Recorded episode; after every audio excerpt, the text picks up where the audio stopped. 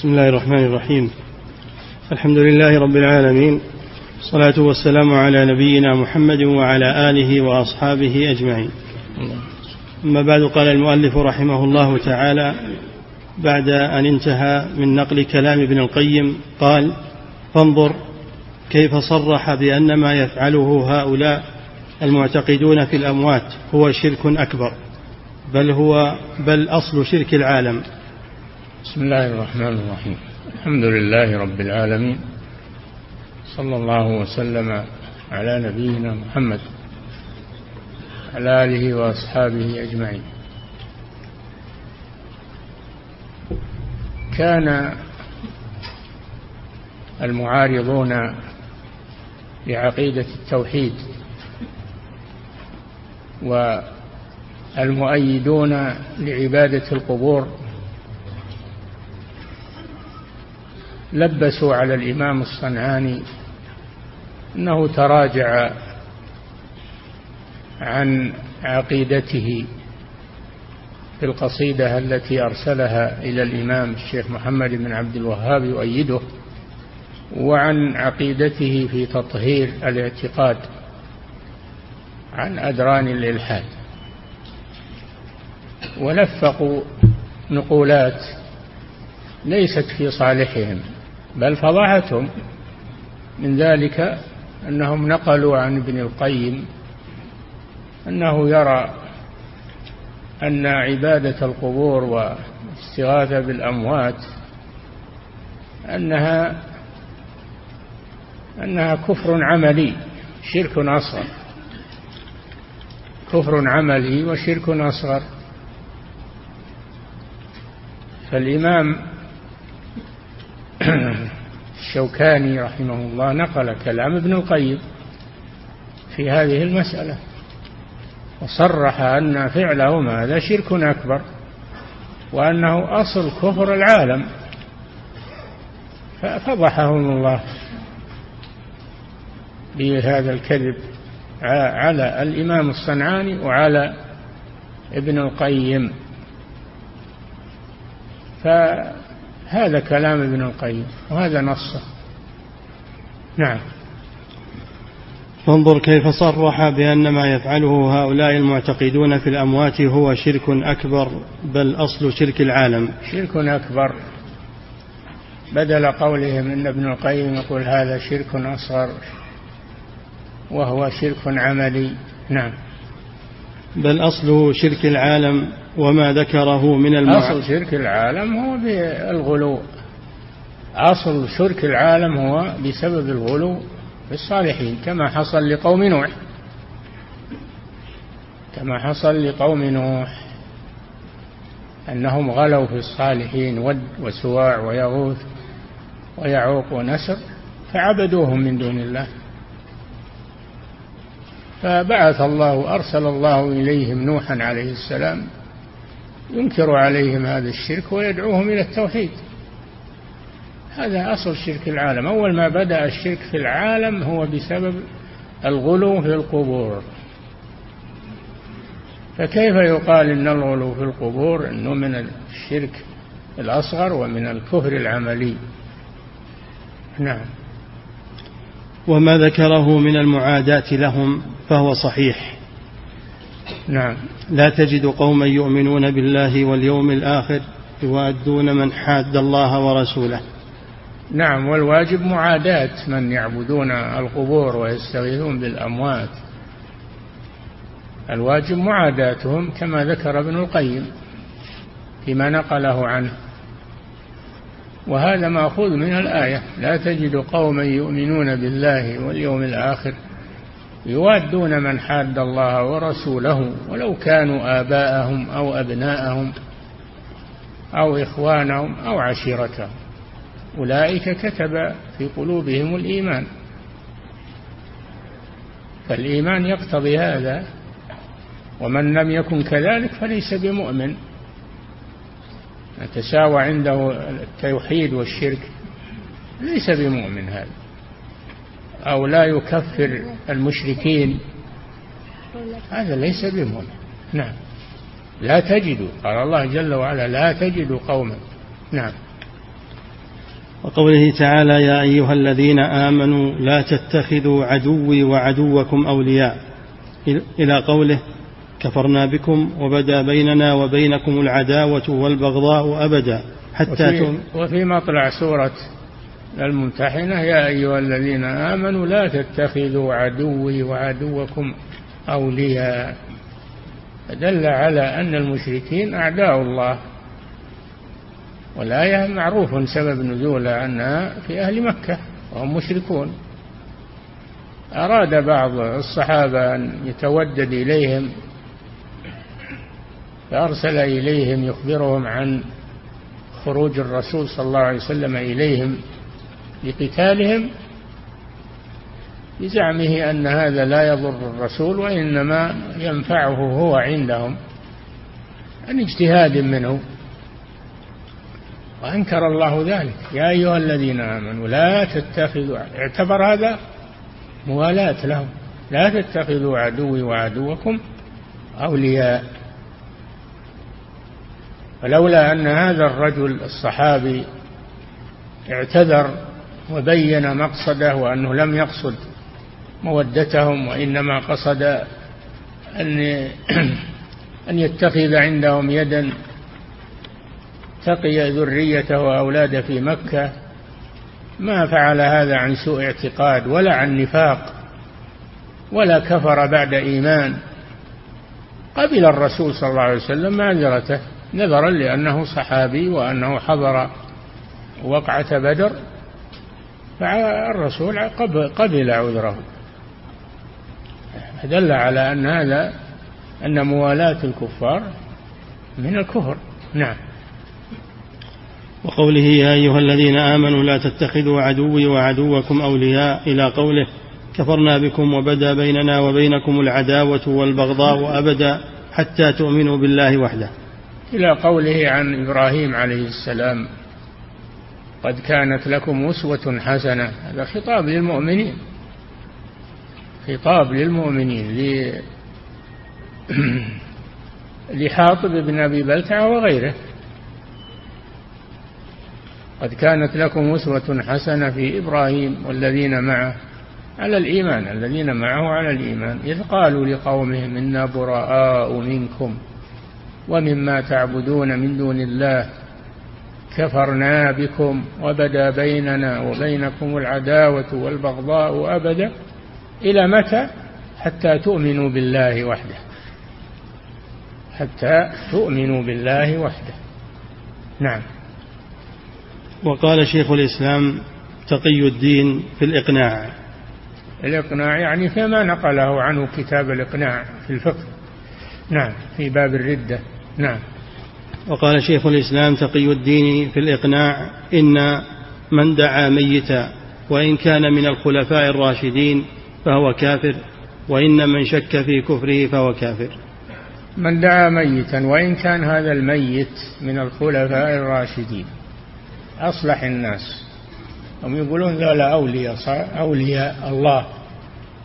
وفي مقدمة أولياء الله الخلفاء الراشدين. لو أن رجلا استغاث بهم بعد موتهم لصار كافرا. فكيف بغيرهم؟ نعم. وإن كان إن من دعا ميتا وإن كان من الخلفاء الراشدين فهو كافر وإن من شك في كفره فهو كافر. كذلك من لم يكفر الكفار أو شك في كفرهم فهو كافر مثلهم لأنه استساغ الكفر والشرك. واليوم فيه كثير من يقولون الناس أحرار في عقائدهم ولا نكفرهم. هذا هذه قناعتهم. يقولون هذه قناعاتهم وهذه نحن لا نكفرهم. هؤلاء كفار مثلهم والعياذ بالله. نعم. وقال أبو الوفاء ابن عقيل في الفنون أبو الوفاء ابن عقيل من كبار الحنابلة. وهو من تلاميذ أبي يعلى تلاميذ القاضي أبي يعلى وله مؤلفات في المذهب وهو قوي الحجة إذا ناظر أحدا مشهور بهذا. في كتابه الفنون الفنون هذا كتاب كان يقيد فيه الفوائد التي تخطر بباله أو تمر عليه. يقيد فيه الفوائد. وقد بلغ فيما ذكروا ثلاثمائة مجلد أو أربعمائة مجلد. لكنه مع الأسف مفقود الآن. لم يوجد منه إلا قطعا يسيرة. نعم. وقال أبو الوفاء بن عقيل في الفنون لما صعبت التكاليف على الجهال والطغام عدلوا عن أوضاع الشرع. إلى تعظيم أوضاع وضعوها فسهلت عليهم فسهلت عليهم إذ لم يدخلوا بها تحت أمر غيرهم. نعم هذا عجيب أنهم لما استثقلوا الأوامر الشرعية والتوحيد والعقيدة أحدثوا شرائع من عندهم شرائع من عندهم بديلة عنها.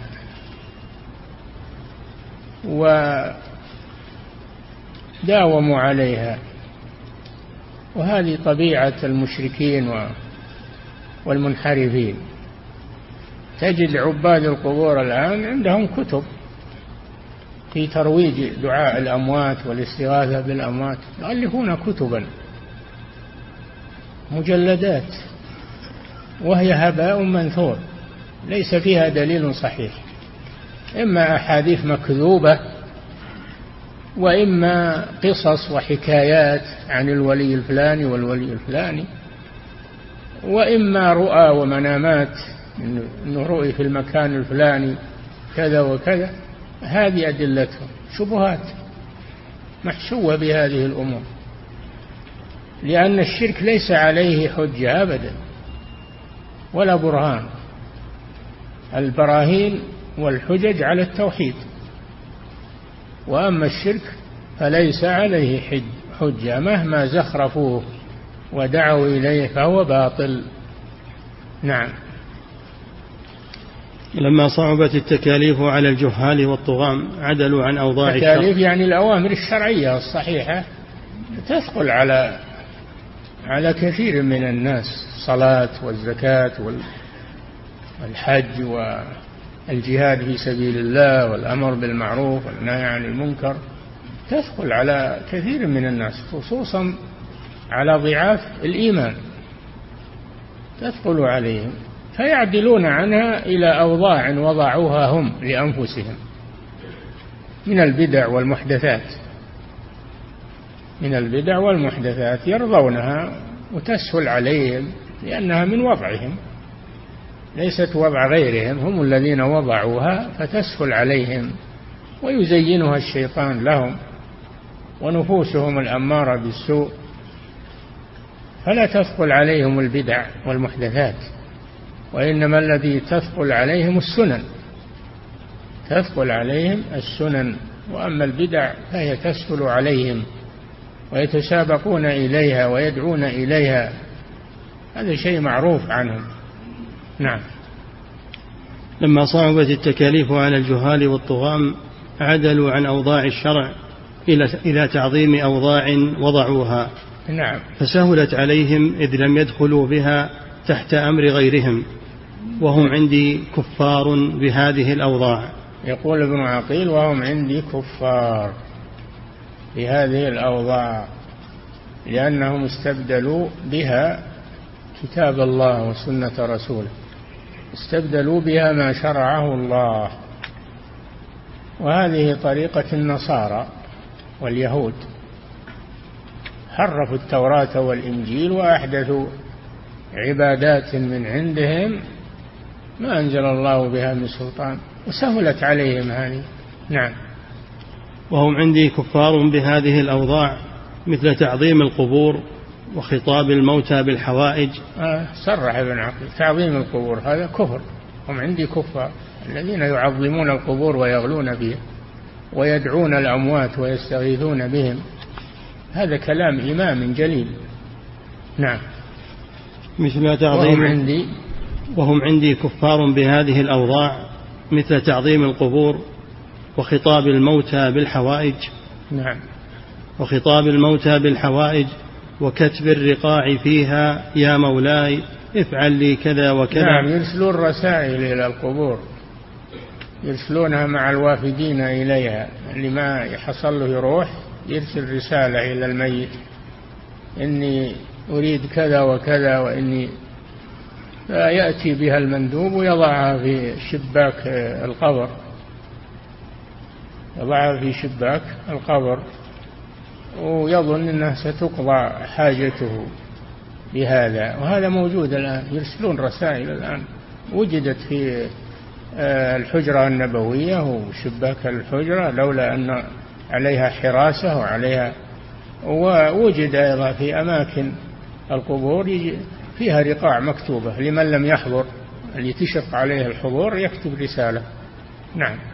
يعني روحة مع البريد. نعم. وهم عندي كفار بهذه الأوضاع مثل تعظيم القبور وخطاب الموتى بالحوائج وكتب الرقاع فيها يا مولاي افعل لي كذا وكذا أو إلقاء الخرق على الشد كاتب وجدوا ورقة في المقام مقام إبراهيم. كاتب لإبراهيم يقول اسمح لي إني ما حجيت هذه السنة لأني ما ما تيسر لي الحج وأريد إنك تعذرني. نعم. صار يحج لإبراهيم ما هو يحج لله. نسأل الله العافية. ويحسب هالمقام إنه مجعول لأجل العبادة. ما هو بش ما هو مشعر من مشاعر الله التي يعبد الله عندها. يعبد الله عندها. مشعر من المشاعر. نعم. وخطاب الموتى بالحوائج وكتب الرقاع فيها يا مولاي افعل لي كذا وكذا أو إلقاء الخرق على الشجرة. نعم هذا موجود الآن. في جبل عرفة يوم عرفة يجون ويعقدون على الشجر اللي على جبل عرفة يعقدون عليه خرق. يعقدون عليه خرق بزعمهم أنهم تقضى حاجاتهم بهذه الخرق. هذه أوضاع شركية ورثوها عن آبائهم وأجدادهم بسبب بسبب الجهل وبسبب اتباع الضالين وتقليد تقليد الأعمى وجدنا آباءنا على أمة إلى إلى غير ذلك من الشبهات. يكتبون يجيبون رقاع وخرق يعقدونه على أشجار جبل عرفات. هذا وجده أعضاء التوعية الدعوة إلى الله بكثرة على جبل عرفات. نعم. أو إلقاء الخرق يجون يتمسحون بالعمود اللي على الجبل يتمسحون به يتبركون به. بعضهم يصلي إليه وجد من يصلي إليه منهم يستقبله. الأمر خطير جدا. نعم. أو إلقاء الخرق على الشجرة اقتداء بمن عبد اللات والعزى. نعم لأن العزى شجر. العزى شجرات. شجرات حول عرفات صاروا يعبدونها. نعم. أو إلقاء الخرق على الشجرة اقتداء بمن عبد اللات والعزى انتهى. وقال نعم هذا كلام من؟ ابن عقيل. ابن عقيل الحنبلي رحمه الله. نعم. وقال ابن القيم رحمه الله في إغاثة اللهفان في هذا نقل آخر عن ابن القيم. الشوكاني ينقل عن هؤلاء الأئمة ما يبطل قول هؤلاء الطغام الذين كذبوا على الشوكاني على الصنعاني وقالوا إنه يقول إن هذا شرك أصغر وإنه كفر عملي. نعم. وقال ابن القيم رحمه الله في إغاثة اللهفان في إنكار تعظيم القبور. إغاثة اللهفان من مصائد الشيطان كتاب جليل في التوحيد ونقض شبهات المشركين. تكون من مجلدين ضخمين. نعم. وقال ابن القيم رحمه الله في إغاثة اللهفان في إنكار تعظيم القبور وقد آل الأمر بهؤلاء المشركين إلى أن صنف بعض غلاتهم كتابا سماه مناسك المشاهد. نعم هذا هؤلاء الشيعة مع قبور أئمتهم يحجون إليها في السنة يحجون إليها يسمونها حج. يأتون إليها من بعيد. يسمونه حج المشاهد. ألف بعض أئمتهم وهو ابن المفيد كتابا سماه حج المشاهد. منسك مثل مناسك الحج. حط له منسك للقبور. إلى هالحد والعياذ بالله. نعم. وقد آل الأمر بهؤلاء المشركين إلى أن صنف بعض غلاتهم كتابا سماه مناسك المشاهد ولا يخفى أن هذا مفارقة لدين الإسلام. مناسك المشاهد مثل مناسك الحج في عرفة وفي مزدلفة وفي المسجد الحرام والكعبة التي يصنف لها مناسك كيف يفعل الحاج وكيف يفعل المعتمر؟ نعم. هذا صنف منسكا كيف يفعل المشرك الذي يزور المشاهد. نعم. ولا يخفى أن هذا مفارقة لدين الإسلام. نعم أن هذا مفارقة لدين اللي يفعل هذا هذا مفارق لدين الإسلام. معناه أنه كافر كفر الأكبر. نعم. ولا يخفى أن هذا مفارقة لدين الإسلام ودخول في دين عباد الأصنام. انتهى. لا ما في شك. من فارق من فارق عبادة الله دخل في عبادة غير الله. ولا بد الإنسان عبد لا بد عبد هو عبد. هو عبد شاء أم أبى. منهم من يعبد الله يمن الله عليه بأن يعبد الله ويخلص له. ومنهم من يعبد اللات والعزى ومنات. وتنوعت معبوداتهم تنوعت معبوداتهم لأن من ترك عبادة الله ابتلي بعبادة الطواغيت وهم ما يتوحدون على صنم واحد كل واحد له صنم ولا يخضع لصنم الآخرين. ولذلك معبودات المشركين لا تحصر كثيرة. أما المسلمون فيعبدون إلها واحدا. قال يوسف عليه السلام أرباب متفرقون خير أم الله؟ الواحد القهار ما تعبدون من دونه إلا أسماء سميتموها أنتم وآباؤكم ما أنزل الله بها من سلطان. إن الحكم إلا لله أمر ألا تعبدوا إلا إياه. ذلك الدين القيم. ولكن أكثر الناس لا يعلمون. واضح هذا. فلما تركوا عبادة الله ابتلوا بعبادة الطواغيت والأشجار والأحجار والأطماع والشهوات. قال ابن القيم رحمه الله هربوا من الرق الذي خلقوا له فبلوا برق النفس والشيطان. كن عابدا للشيطان ولهواه ولما تزين له نفسه. نعم. ولا يخفى أن هذا مفارقة لدين الإسلام ودخول في دين عباد الأصنام انتهى وهذا الذي أشار إليه هو ابن المفيد. الذي أشار إليه ابن القيم في قوله صنف بعضهم مناسكا للمشاهد هو ابن المفيد الرافضي الخبيث. نعم. وقال في النهر الفائق. النهر الفائق نعم النهر الرائق. هذا من كتب الحنفية. النهر الرائق شرح كنز الدقائق للزيلعي. نعم. وقال في النهر الفائق اعلم أن وفيه, وفيه البحر الرائق أيضا شرح كنز الدقائق. كتاب من كتب الحنفية عليه شروح كثيرة. نعم. وقال في النهر الفائق اعلم أن الشيخ قاسما قال في شرح درر البحار. شيخ قاسم من الحنفية نعم. اعلم أن الشيخ قاسما قال في شرح درر البحار أن النذر الذي يقع من أكثر العوام بأن يأتي إلى قبر بعض الصلحاء قائلا يا سيدي فلان إن رد, إن رد غائبي أو عوفي مريضي فلك من الذهب أو الفضة أو الشمع أو الزيت كذا. باطل إجماعا لوجوه. إلى أن قال ومنها ظنوا أن الميت يتصرف في الأمر واعتقاد هذا كفر. انتهى. نعم الشيخ قاسم هكذا قال إنهم يقولون يا فلان إن رد غائبي أو شفي مريضي لك كذا من الذهب والفضة والزيت وغير ذلك. فإذا ابتلي وشفي مريضه أو أعطي حاجته يفي بهذا القول ويرسل وين تروح الأموال هذه؟ للسدنة. الميت ما يأخذها ولا له فيها حاجة ولا يدري عنها. اللي يأخذونها السدنة اللي على القبور الذين يدعون إلى عبادة القبور لأجل مصالحهم الدنيوية يلعبون على الناس. ويقولون فلان قبل نذرك نبشرك إن فلان قبل صدقتك قبل تبرعك وهم الذين يأكلونه. نسأل الله العافية.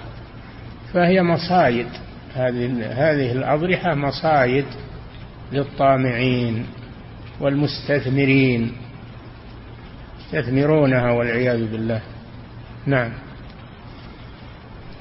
ومنها ظنوا أن الميت يتصرف في الأمر واعتقاد هذا كفر انتهى وهذا القائل هو من أئمة الحنفية. هذا القائل هو الشيخ قاسم من أئمة الحنفية. ما هو من حتى يقال من أئمة الحنابلة المتشددين اللي فيهم ولا فيهم؟ هذا من أئمة الحنفية. نعم. وهذا القائل هو من أئمة الحنفية وتأمل ما أفاده من حكاية الإجماع على بطلان النذر المذكور وأنه كفر عنده مع ذلك الاعتقادات نعم. وقال صاحب الروضة. وهذا مذهب الشافعية. صاحب الروضة الإمام النووي. الروضة متن من متون المذهب الشافعي لمؤلفه الإمام النووي رحمه الله. قصد الشوكاني أن ينوع المذاهب الأربعة اللي أنكرت هذا. نعم. وقال صاحب الروضة إن المسلم إذا ذبح للنبي صلى الله عليه وسلم كفر انتهى.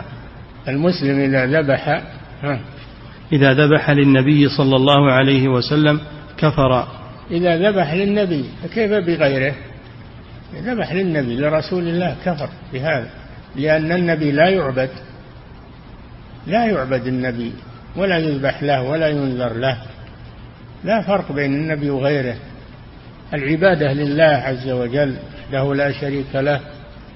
والنبي محمد صلى الله عليه وسلم جاء بإنكار هذا والجهاد عليه. كيف يرضى أنه أنه يعبد بعد موته؟ نعم. وهذا القائل من أئمة الشافعية. اللي هو النووي رحمه الله. نعم. وإذا كان وإذا كان لسيد وهذا القائل من أئمة الشافعية وإذا كان لسيد الرسل صلى الله عليه وسلم كفرا عنده فكيف بالذبح لسائر الأموات؟ من ذبح للنبي يقول الإمام النبوي هذا كفر. فكيف بمن ذبح لغير النبي؟ نعم. وقال ابن حجر رحمه الله ابن حجر الهيثمي ابن حجر الهيثمي. نعم. وقال ابن حجر في, في شرح, شرح الكبائر إيه، في شرح الأربعين النووية. شرح الأربعين النووية. لأن له شرحا عليها. نعم. وقال ابن حجر في شرح الأربعين له ابن حجر الهيثمي بالثاء. ليس التاء الهيثمي ذا محدث. نعم. وقال ابن حجر في صاحب الزوائد الهيثمي. نعم. وقال ابن حجر في شرح الأربعين له من دعا غير الله فهو كافر. انتهى. نعم. لأنه مشرك. كل مشرك كل مشرك فهو كافر. نعم. وقال شيخ الإسلام تقي الدين رحمه الله. وهذا من الحنابلة. تقي الدين من الحنابلة. ابن القيم من الحنابلة. الإمام محمد بن عبد الوهاب من الحنابلة. نعم. وقال شيخ الإسلام تقي الدين رحمه الله في الرسالة السنية. السنية. في الرسالة السنية. قال شيخ الإسلام تقي الدين رحمه الله في الرسالة السنية.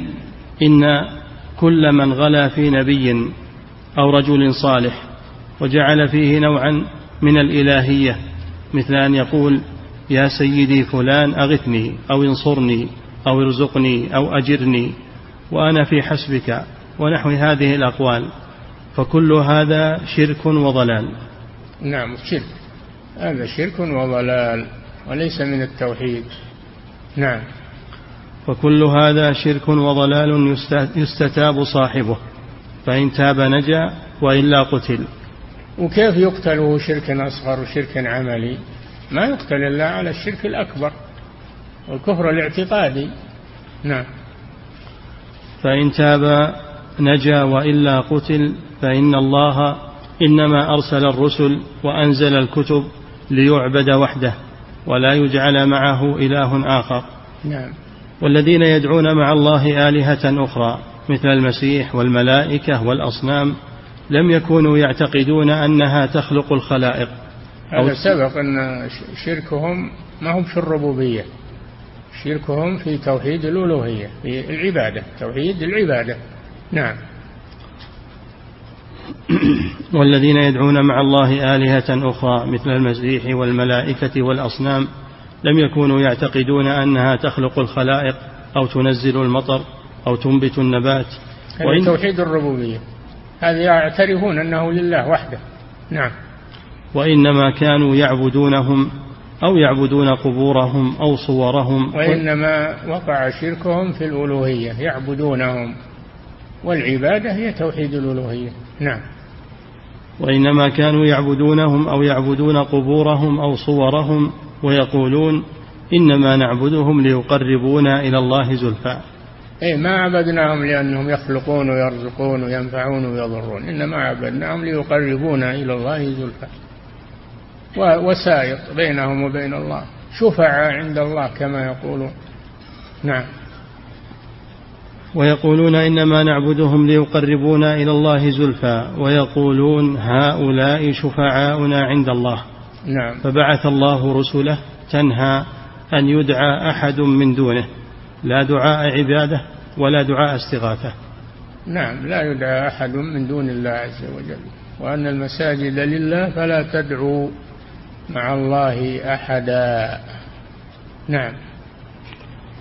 فبعث الله رسله تنهى أن يدعى أحد من دونه لا دعاء عبادة ولا دعاء استغاثة وقال تعالى قل ادعوا الذين زعمتم من دونه فلا يملكون كشف الضر عنكم ولا تحويلا. لأن الدعاء على قسمين دعاء عبادة وهو الثناء على الله ودعاء مسألة وهو طلب الحوائج.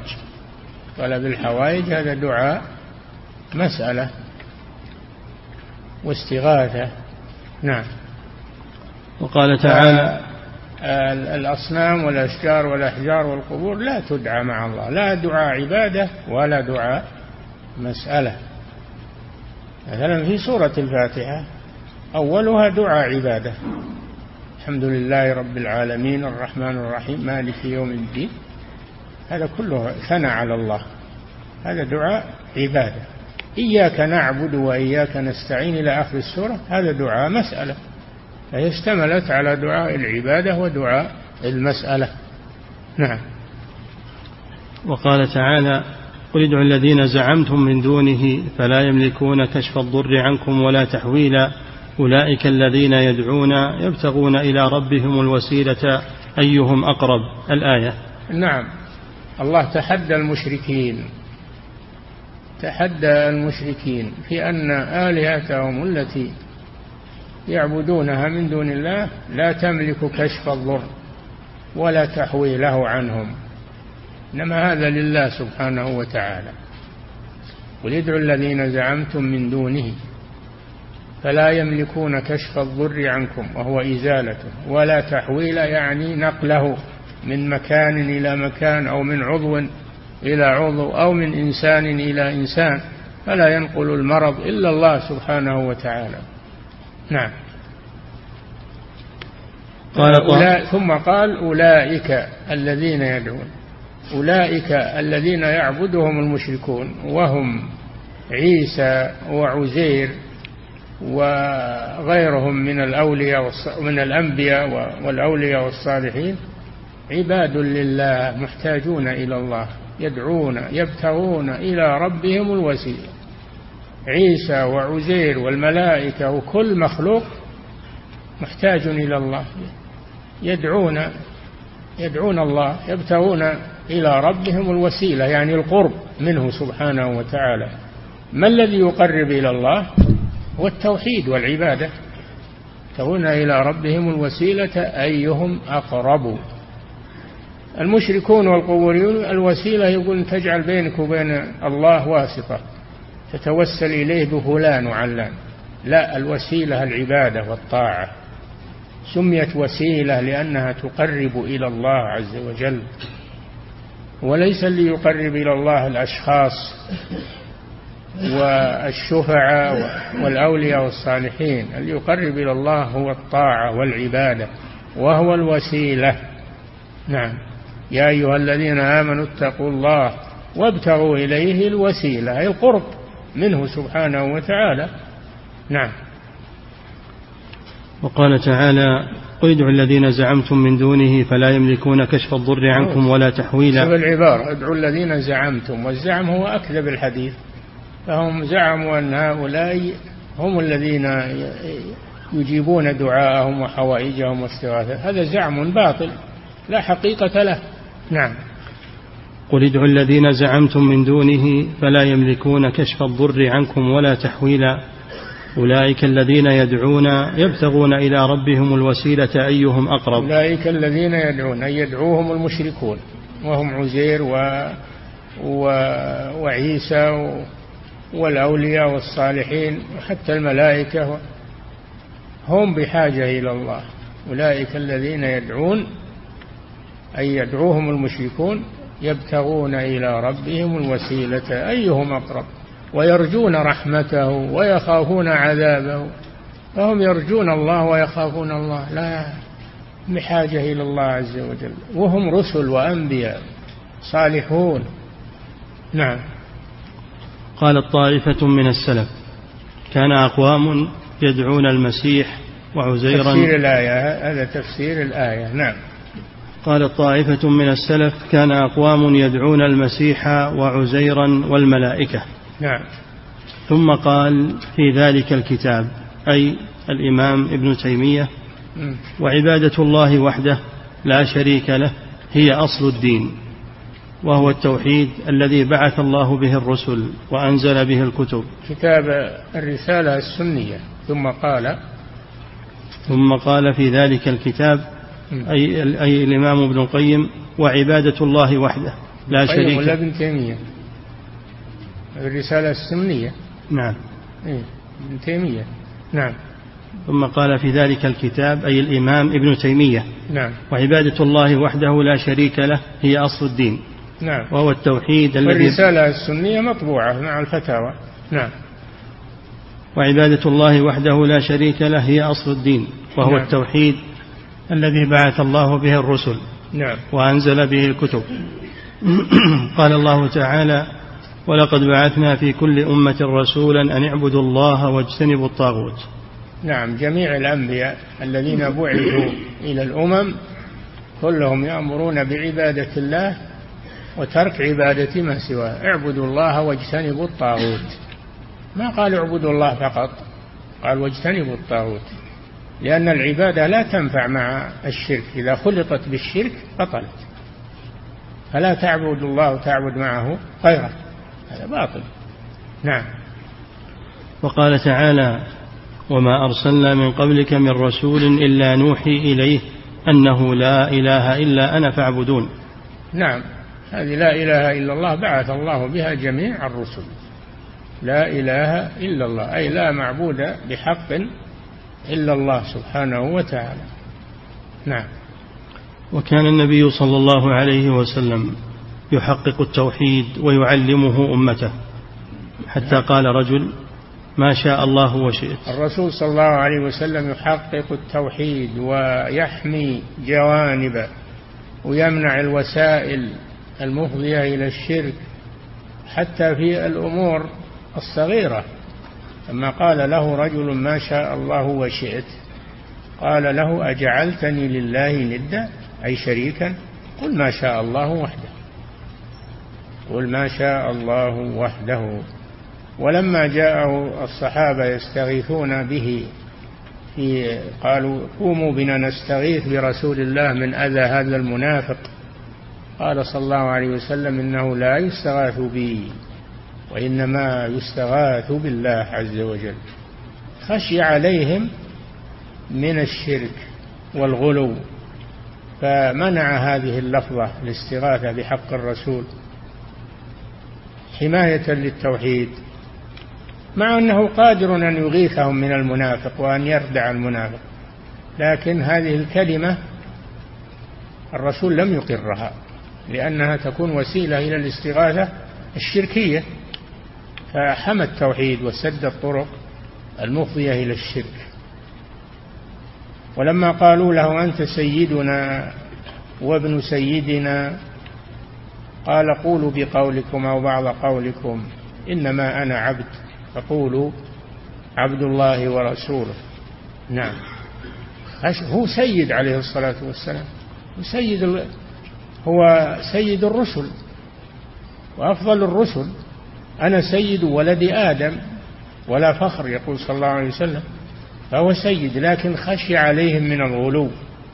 لما قالوا أنت سيدنا وابن سيدنا خشي عليهم من الغلو فمنعهم من ذلك تحقيقا للتوحيد. نعم. وكان صلى الله عليه وسلم يحقق التوحيد ويعلمه أمته. نعم. حتى, حتى قال رجل ما شاء الله وشئت. قال أجعلتني لله ندا. قل ما شاء الله وحده. نعم. ونهى عن الحلف بغير الله. مع وقال مع أن الحلف بغير الله شرك أصغر. ومع هذا نهى عنه. نعم. ونهى عن الحلف بغير الله وقال من حلف بغير الله فقد أشرك. نعم. وقال صلى الله عليه وسلم في مرض موته لعن الله اليهود والنصارى. اتخذوا قبور أنبيائهم مساجد. في مرض موته خشي أنه إذا مات يبنى على قبره مثل ما فعلت اليهود والنصارى مع أنبيائهم.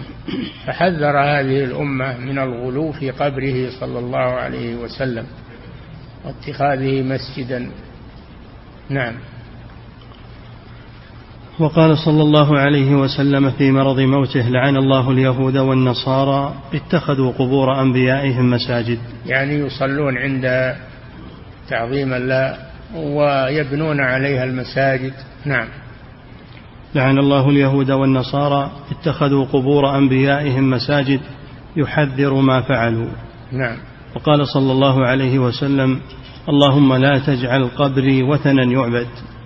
اللهم لا تجعل قبري وثنا يعبد والوثن اسم عام لكل ما يعبد من دون الله من حجر أو شجر أو قبر أو صنم. بخلاف الصنم فإنه يطلق على ما كان على صورة على صورة إنسان أو حيوان هذا يسمى صنم. ما كان على صورة إنسان أو حيوان هذا يسمى صنم. أما ما كان على غير صورة كالقبر والشجر والحجر فهذا يسمى وثنا. دعا ربه ألا يكون قبره وثنا. اللهم لا تجعل قبري وثنا. وهو قبر الرسول صلى الله عليه وسلم. اللهم لا تجعل قبري وثنا يعبد من دون الله. فلذلك حمى الله قبر الرسول صلى الله عليه وسلم. حماه. وقال ابن القيم رحمه الله فاستجاب رب العالمين دعاءه وأحاطه بثلاثة الجدران. أحاطه بثلاثة الجدران الجدران التي ما يراه الناس ولا يقفون ولا يصلون إليه أبدا. محفوظ محمي ما يصل إليه أحد. هذا حماية للقبر ببركة دعوة الرسول صلى الله عليه وسلم. حتى غدت أرجاؤه بدعائه في عزة وحماية وصيان. نعم. وقال صلى الله عليه وسلم لا تتخذوا قبري عيدا ولا بيوت ولا بيوتكم قبورا. عيد يعني تترددون عليها. العيد هو الشيء الذي يتكرر عليه ويزار. ولذلك الصحابة ما كانوا إذا دخلوا المسجد النبوي يذهبون يسلمون على الرسول. إنما كانوا يفعلون هذا إذا قدموا من سفر فقط. لأنه لو ترددوا عليه صار عيد. صار عيدا. الرسول صلى الله عليه وسلم قال لا تتخذوا قبري عيدا تكررون زيارته والقيام عنده والجلوس عنده. إنما هذا في حق من جاء من سفر. وأما غيره فإنه يكتفي بالصلاة والسلام عليه من بعد. في أي مكان. نعم. وقال صلى الله عليه وسلم لا تتخذوا قبري عيدا ولا بيوتكم قبورا. ولا تتخذوا بيوتكم قبورا فتحرمونها من الصلاة فيها صلاة الليل والتهجد ومن تلاوة القرآن وذكر الله تصير مثل القبور. تعمر البيوت بطاعة الله عز وجل. نعم. وصلوا علي حيثما كنتم فإن آه صلوا علي حيثما كنتم. ما بحاجة تروح لقبر الرسول تقول بصلي عليه. لا صل عليه لو أنت بالمشرق أو المغرب. كله سواء. أنت عند القبر وإلا بالمشرق وإلا بالمغرب. إذا صليت وسلمت على الرسول بلغه ذلك. فلا حاجة إلى الذهاب إليه والتردد عليه على قبره لأن هذا يفضي إلى الغلو في قبره صلى الله عليه وسلم. نعم. وصلوا علي حيثما كنتم فإن صلاتكم تبلغني. نعم. تبلغني ولو ما ذهب ولو ما جئتم عند القبر. نعم.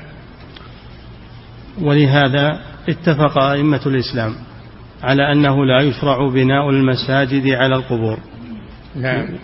ولهذا اتفق أئمة الإسلام على أنه لا يشرع بناء المساجد على القبور. لأن بناء المساجد عليها وسيلة لعبادتها. نعم. ولا الصلاة عندها. ولا الصلاة عندها من غير بناء. فلا تأتي عند قبر وتصلي عنده. لا يجوز هذا لأن هذا وسيلة إلى الشرك. نعم. وذلك لأن من أكثر الأسباب لعبادة الأوثان كان تعظيم القبور. نعم. تعظيمها بالبناء عليها أو بالصلاة عندها. نعم. أو بالدعاء عندها. يجي يدعو عند القبر. ما يجوز هذا لأن هذا وسيلة إلى الشرك. نعم. وذلك لأن من أكثر الأسباب لعبادة الأوثان كان تعظيم القبور. نعم. ولهذا اتفق العلماء على أن من سلم على النبي صلى الله عليه وسلم عند قبره أنه لا يتمرغ بحجرته. ولا يقبلها. اتفق العلماء على أن من جاء يسلم على الرسول قادما من سفر أنه لا يزيد على السلام عليه ولا يتمسح بحجرته ولا يتمرغ على أعتابه عليه الصلاة والسلام. نعم. اتفق ولهذا اتفق العلماء على أن من سلم على النبي صلى الله عليه وسلم عند قبره أنه لا يتمرغ بحجرته ولا يقبلها. ولا يقبلها ما يقبل الشبابيك ولا نعم. لأنه إنما يكون لأركان بيت الله. الاستلام والمسح هذا لأركان بيت الله العتيق الحجر الأسود والركن اليماني. أما الركنان الشاميان فإنهما ليس على قواعد إبراهيم داخلان في الكعبة. فلذلك لا يمسحان ولا يقبلان وقت الطواف إنما يستلم الركن اليماني باليد والحجر الأسود يستلم ويقبل إذا أمكن. نعم.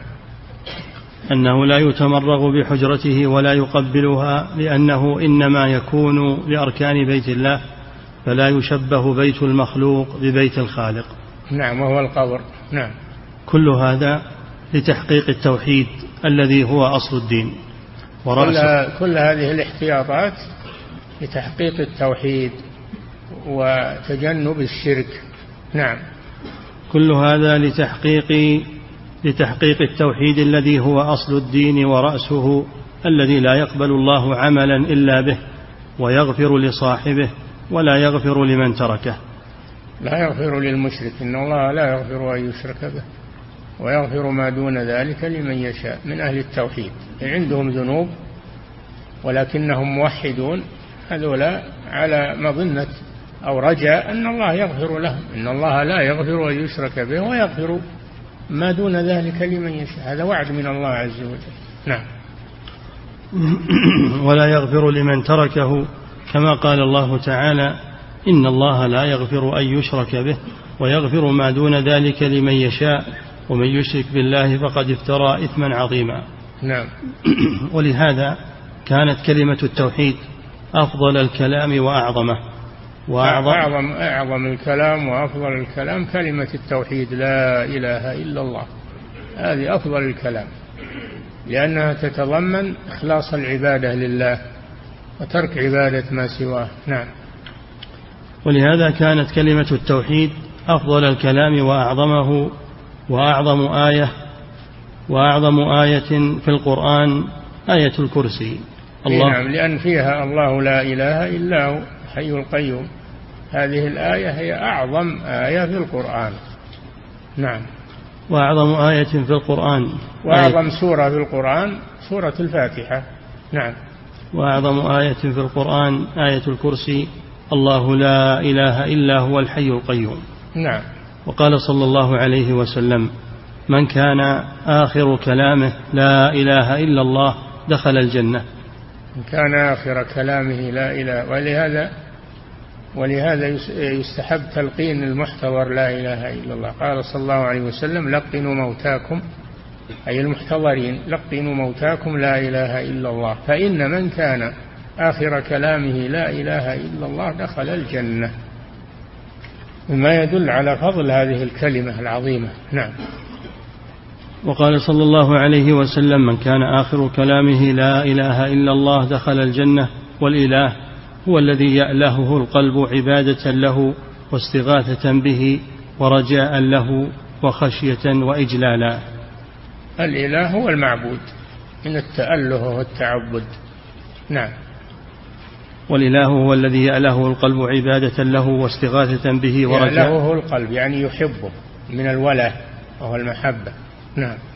والإله هو الذي يأله القلب عبادة له واستغاثة به ورجاء له وخشية وإجلالا انتهى. انتهى كلام شيخ الإسلام ابن تيمية رحمه الله. كلام عظيم. نعم. وقال أيضا شيخ الإسلام يكفي نقف على هذا. نعم.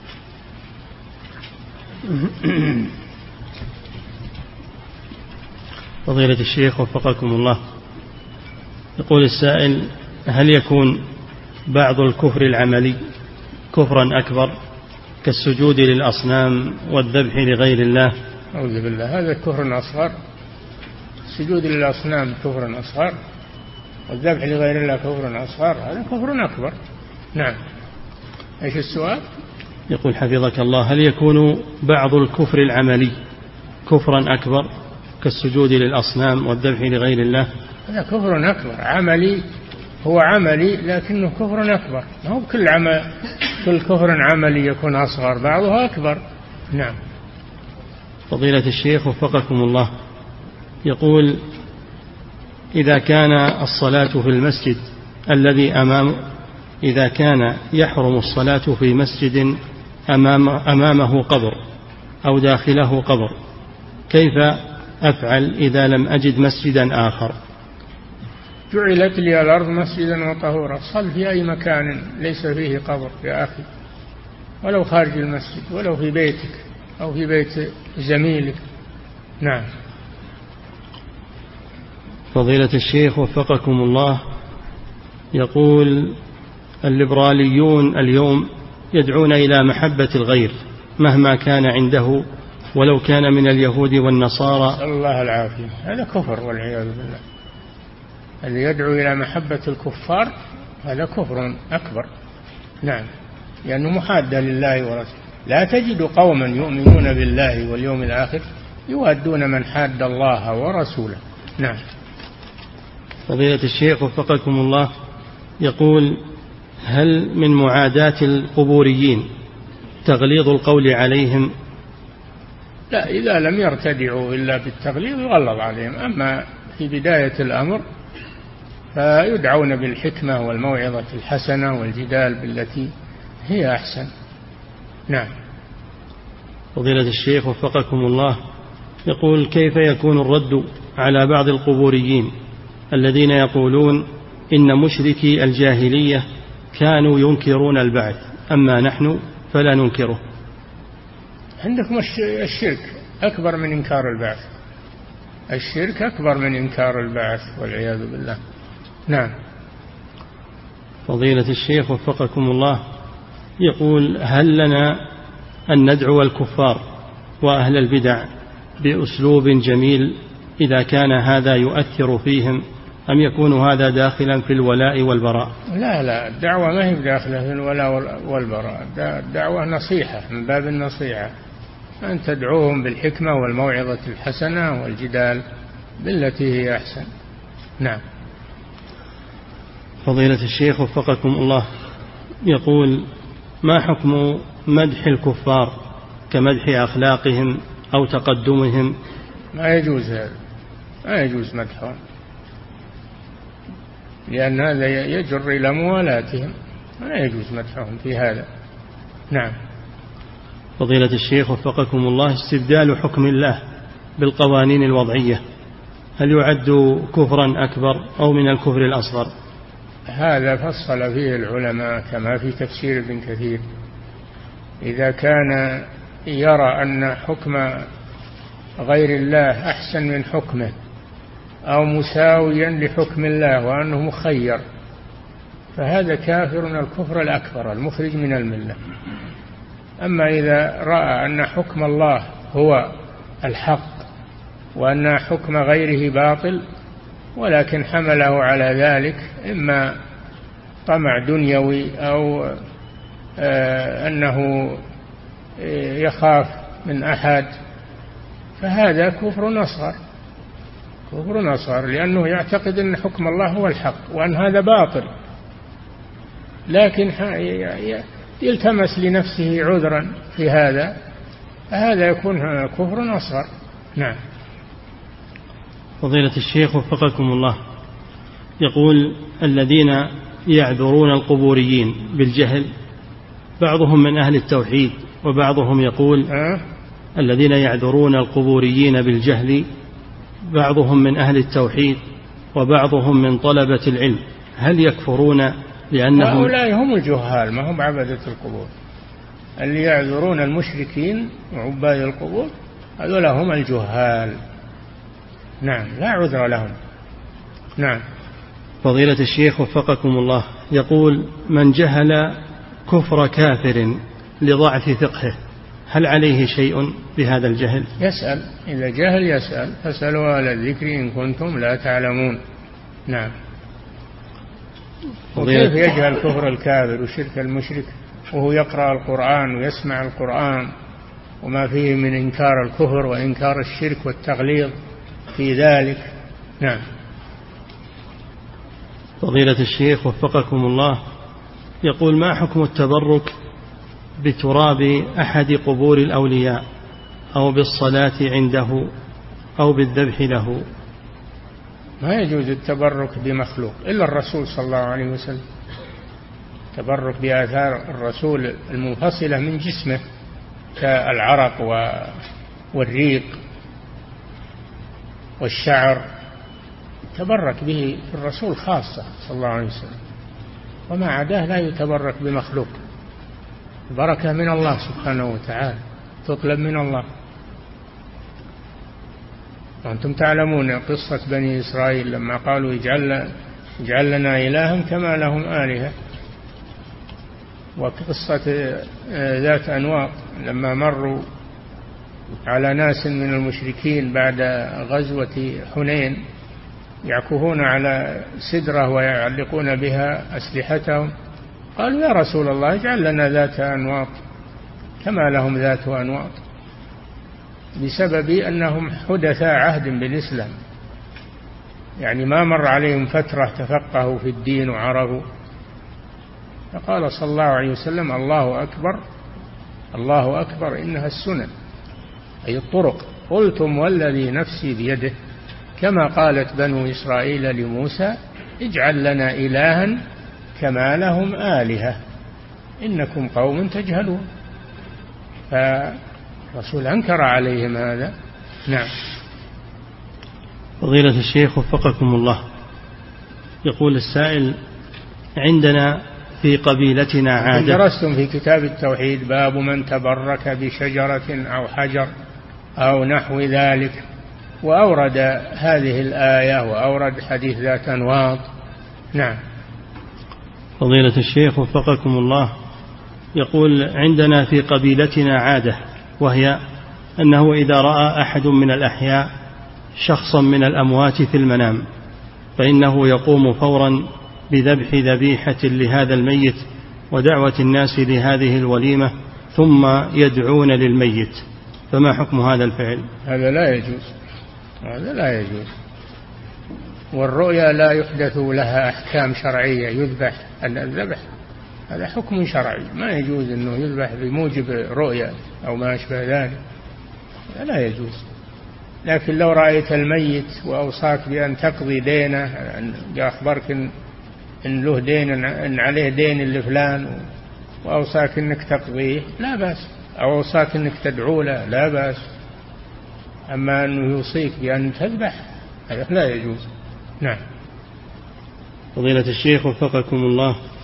يقول ذكر شيخ الإسلام ابن تيمية رحمه الله أن من دعا ميتا فهو كافر وإن كان الميت من الخلفاء الراشدين. أي نعم. فهل من استغاث أو دعا رسول الله صلى الله عليه وسلم لا يكفر بذلك؟ لا هو قصده الأولياء رسول رسول الرسول غير الولي. أفضل الأولياء من هم؟ الخلفاء الراشدون. وقصده الأولياء. نعم. فضيلة الشيخ وفقكم الله.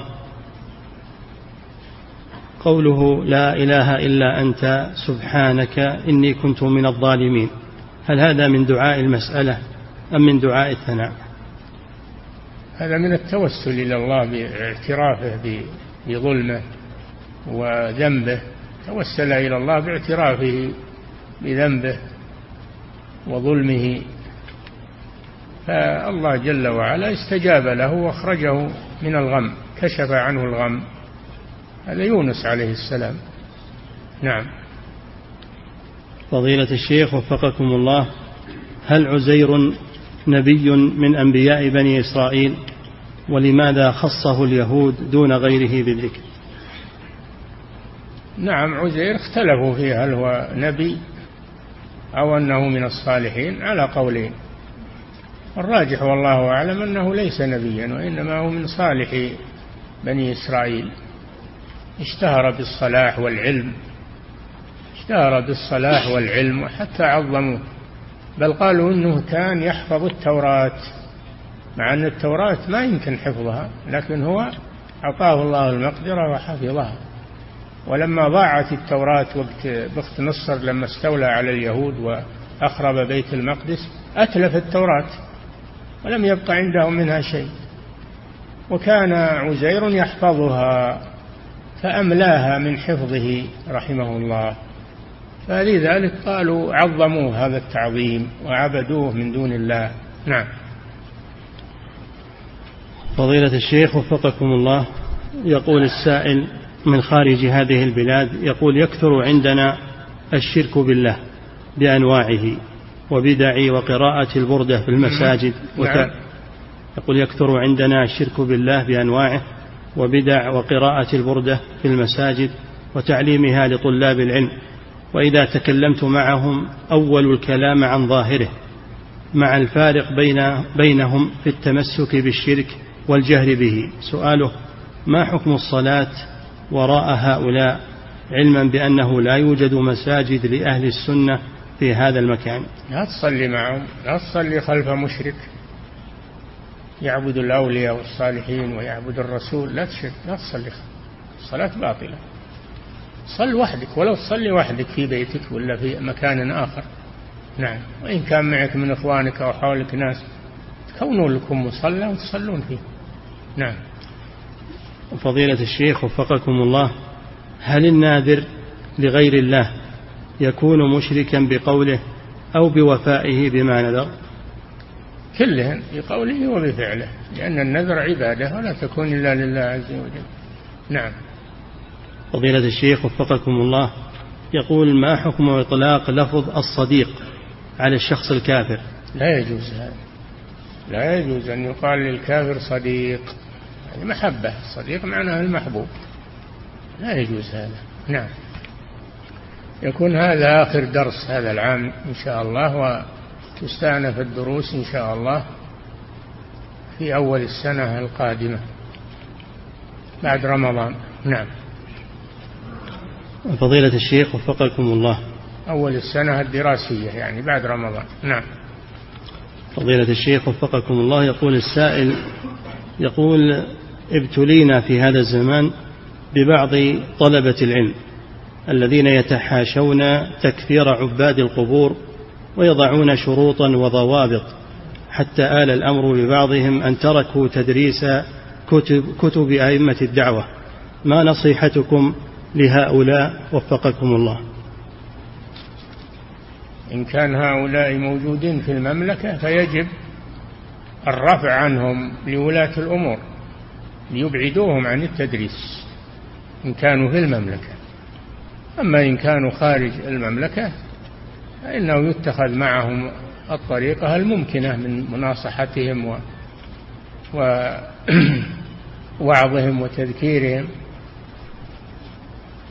ودعوتهم إلى الله سبحانه وتعالى. نعم. فضيلة الشيخ وفقكم الله. يقول أبو الوفاء بن عقيل رحمه الله لما صعبت التكاليف على الجهال والطغام. الطغام الطغام. على الجهال والطغام عدلوا عن أوضاع الشرع.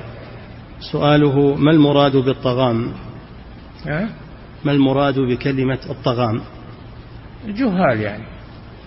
الطغام الجهال. الجاهل يسمى طغمة. نعم.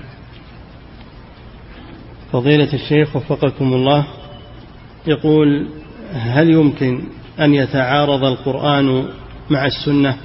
ويقول القائل لا آخذ ما يعارض القرآن وهل هذا القول يعد كفرا؟ نعم. الذي يقول هذا القول ما هو بعيد من الكفر لأنه يجهل الرسول صلى الله عليه وسلم وينكر أحاديثه. وهناك فرقة معروفة تسمى القرآنية ينكرون السنة وأولهم الخوارج. الخوارج ينكرون العمل بالسنة. هذا لا يجوز. الكلام هذا. سنة الرسول حجة. بعد القرآن. قال الله جل وعلا وما آتاكم الرسول فخذوه وما نهاكم عنه فانتهوا. وقال جل وعلا من يطع الرسول فقد أطاع الله ومن تولى فما أرسلناك عليهم حفيظا. قال تعالى يا أيها الذين آمنوا أطيعوا الله وأطيعوا الرسول. قال تعالى وإن تطيعوه تهتدوا. قال تعالى وأطيعوا الرسول لعلكم ترحمون. فلا بد من طاعة الرسول والعمل بأحاديثه الصحيحة بعد القرآن الكريم. وأحاديث الرسول تفسر القرآن وتوضحه وتدل عليه. وتبين مجمله فهي بيان للقرآن لأن الله قال ونزلنا عليك وأنزلنا عليك الذكر لتبين للناس. ما بماذا بين؟ بين بالسنة سنة الرسول صلى الله عليه وسلم. من أين أخذنا أن صلاة الظهر أربع وأن العصر والمغرب ثلاث والفجر ثنتين؟ من أين أخذنا؟ من القرآن من السنة. من أين أخذنا نصاب الزكاة وأنصباء الزكاة والأموال التي تجب فيها الزكاة؟ أخذنا من السنة. القرآن فيه مجملات تبينها السنة. هل يقول الكلام هذا؟ هذا ما يعمل بالقرآن. لو كان يعمل بالقرآن لعمل بقوله تعالى وما آتاكم الرسول فخذوه وما نهاكم عنه فانتهوا. قال صلى الله عليه وسلم ألا وإني أوتيت القرآن ومثله معه. والله جل وعلا قال وما ينطق عن الهوى إن هو إلا وحي يوحى. السنة وحي من الله تكذب بالوحي. الأمر خطير جدا. نعم. فضيلة الشيخ وفقكم الله يقول ما حكم من يتمسح بأستار الكعبة. لا يجوز هذا. أستار الكعبة ما جعلت للتمسح بها جعلت أستارا للكعبة فقط ولا يتمسح بها ولا يمسح من الكعبة إلا ما ورد الدليل بمسحه وهو الركن اليماني والحجر الأسود لأنهما على قواعد إبراهيم عليه السلام. نعم. فضيلة الشيخ وفقكم الله. يقول بعض الحجاج يأتون إلى الحج من بلاد بعيدة ومعهم لوحات مرسوم فيها قبر النبي صلى الله عليه وسلم وأبي بكر وعمر رضي الله عنهما وتباع في منى في أيام التشريق سؤاله هل نعم. ينكر تباع, تباع وين؟ في منى في نعم. أيام التشريق نعم سؤاله هل ينكر على هؤلاء بلا شك لا يجوز تركها ولا السكوت عنها يجب أن أن تبلغ الهيئات هيئات الأمر بالمعروف والنهي عن المنكر المشاعر فيها هيئات تقوم بمثل هذا. نعم.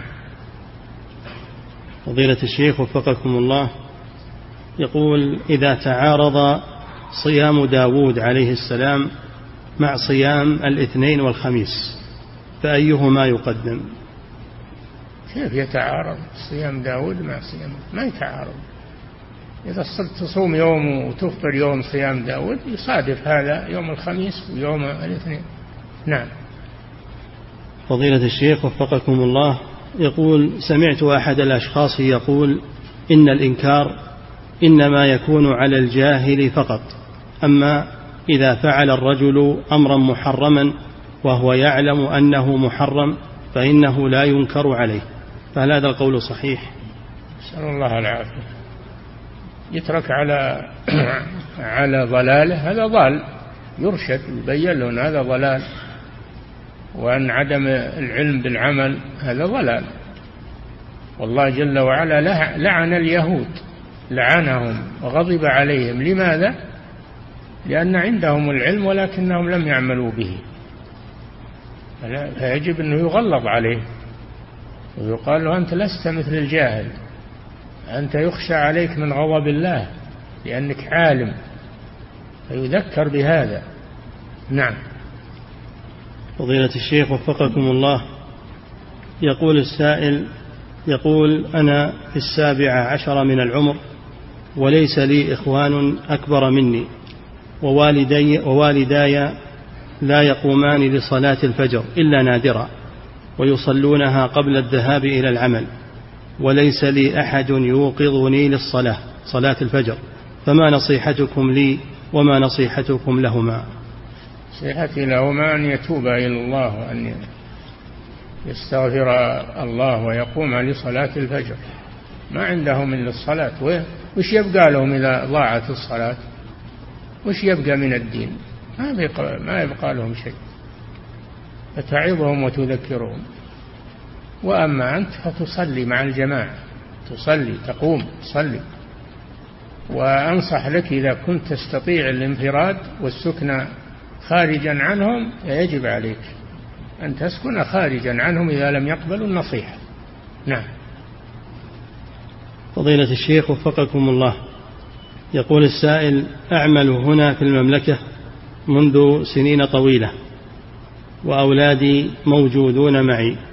ولكن لم أستطع زيارة والدي في بلدي منذ ستة أعوام لأني إذا سافرت لن أستطيع أن أعود بأولادي مرة أخرى لمخالفتهم النظام. سؤاله هل, يلحق هل يلحقني إثم لعدم زيارتي لوالدي في تلك الفترة؟ إذا كنت معذورا فلا يلحقك إثم ولكن أقنع والديك اتصل بهما. واذكر لهم العذر واعتذر منهم سمح خواطرهما صلهما بالمال وبما تيسر. يعني أنت معذور أقنعهم قل إني معذور ولا أبدأ. وأيضا أذهب ما في نفوسهما عليك من أنهم يظنون أنك تاركهم وأنك ما ما ترغب زيارتهم. بين لهم هذا. مع الصلة بالمال و... نعم. فضيلة الشيخ وفقكم الله قال النبي صلى الله عليه وسلم للرجل الذي قال من يطع الله ورسوله فقد رشد ومن يعصهما فقد غوى. قال بئس الخطيب خطيب القوم أنت. يقول لماذا قال ذلك؟ لأنه جمع بين الله والرسول في ضمير واحد. ومن يعصهما والواجب أن يقول ومن يعص الله ورسوله. كما في القرآن من يعص الله ورسوله فإن له نار جهنم. نعم. لأنه يفهم أنه ما يأثم إلا إذا عصى الله والرسول جميعا مع أن معصية الرسول وحده أيضا فيها إثم. نعم. فضيلة الشيخ وفقكم الله يقول هل يشرع للمرأة أن تقرأ القرآن على شيخ حتى تتحصل على إجازة في القراءة. اليوم الحمد لله النساء الحافظات والمجيدات للقراءة كثيرات تتعلم على امرأة. تتعلم على امرأة. نعم. فضيلة الشيخ وفقكم الله يقول السائل من خارج هذه البلاد يقول هل يجوز لأخ عندنا أن يتقدم للحصول على وظيفة الخطابة للجمعة خاصة وأن بلدنا يشكو من نقص في الخطباء أم أن تقدمه ذلك يدخل في نهي النبي صلى الله عليه وسلم عن طلب الإمامة. لا ما يدخل. إذا كان إذا كان لائقا للإمامة وهم محتاجون لذلك يجب عليه تقدم. يوسف عليه السلام قال اجعلني على خزائن الأرض إني حفيظ عليم. فإذا رأيت أن الشيء بيضيع من أمور الدين وأنت عندك علم وعندك مقدرة على القيام به يجب عليك أن تتقدم. محافظة على هذا الواجب. نعم. فضيلة الشيخ وفقكم الله. يقول السائل في هذا اليوم الموافق لواحد من الشهر الميلادي يسمى هذا اليوم بيوم العمال. وقد قامت يسمى هذا اليوم بيوم العمال. عمال؟ نعم. إيه. قد قامت المدرسة بإعداد برنامج فيه احتفاء بعمالة المدرسة واللعب معهم وبذل بعض المال لهم. فما رأي فضيلتكم بمثل هذا العمل؟ هذا لا يجوز ويجب عليكم أن تبلغوا عن هذه المدرسة عن هذا العمل. تبلغون المسؤولين في هذا. نعم. فضيلة الشيخ وفقكم الله. يقول السائل أو السائلة هل يجوز للطالبات أن يقمن بإهداء المعلمة هدية بعد انتهاء السنة الدراسية؟ لا. طالبات لا يهدين للمدرسة لأن هذا فيه تهمة للمدرسة إذا قبلت الهدية منهن أنها تحابيهن وأنها تتسامح معهن. هذه من الرشوة هذا يدخل في الرشوة. نعم. فضيلة الشيخ وفقكم الله هل العاملون في الجمعيات الخيرية يستحقون الزكاة على أنهم من صنف العاملين عليها؟ العاملين عليها من صلاحيات ولي الأمر هو اللي يعطي العاملين. أما عامة الناس ما يملكون هذا الشيء ولا يعطون الأجرة من الزكاة. إلا إذا أعطاهم ولي الأمر بصفة أنهم يعملون على الزكاة. ما هم يعملون في المدرسة. يعملون بالزكاة يجمعونها ويكيلونها ويحملونها ويسعون في جبايتها. ولي الأمر يعطيهم منها. نعم. فضيلة الشيخ وفقكم الله هل يجوز دفع الزكاة لمن عليه دين لا يقدر على الوفاء به؟ نعم إذا كان عليه دين حال ومطالب به ولا يقدر على تسديده يعان من الزكاة تسديد دينه. نعم. فضيلة الشيخ. لأنه من الغارمين. الغارمون لهم حق في الزكاة سواء كان غارمين لأنفسهم أو لغيرهم. هذا غارم لنفسه اللي عليه دين غارم لنفسه. نعم. فضيلة الشيخ وفقكم الله. رجل وهب له والده هبة قبل وفاته وخصه بها. والآن وقد توفي والده وهذه الهبة ما زالت معه منذ سنوات وقد استفاد من ريعها ويريد إرجاعها للتركة. فماذا عليه فيما سبق؟ فيما؟ فيما سبق. يرجعها ويرجع غلتها اللي حصل عليها من يرجعها هي وما حصل عليه من غلتها. نعم. تبرأ ذمته بذلك. نعم. انتهى الله تعالى أعلم وصلى الله وسلم على نبينا محمد وعلى آله وصحبه.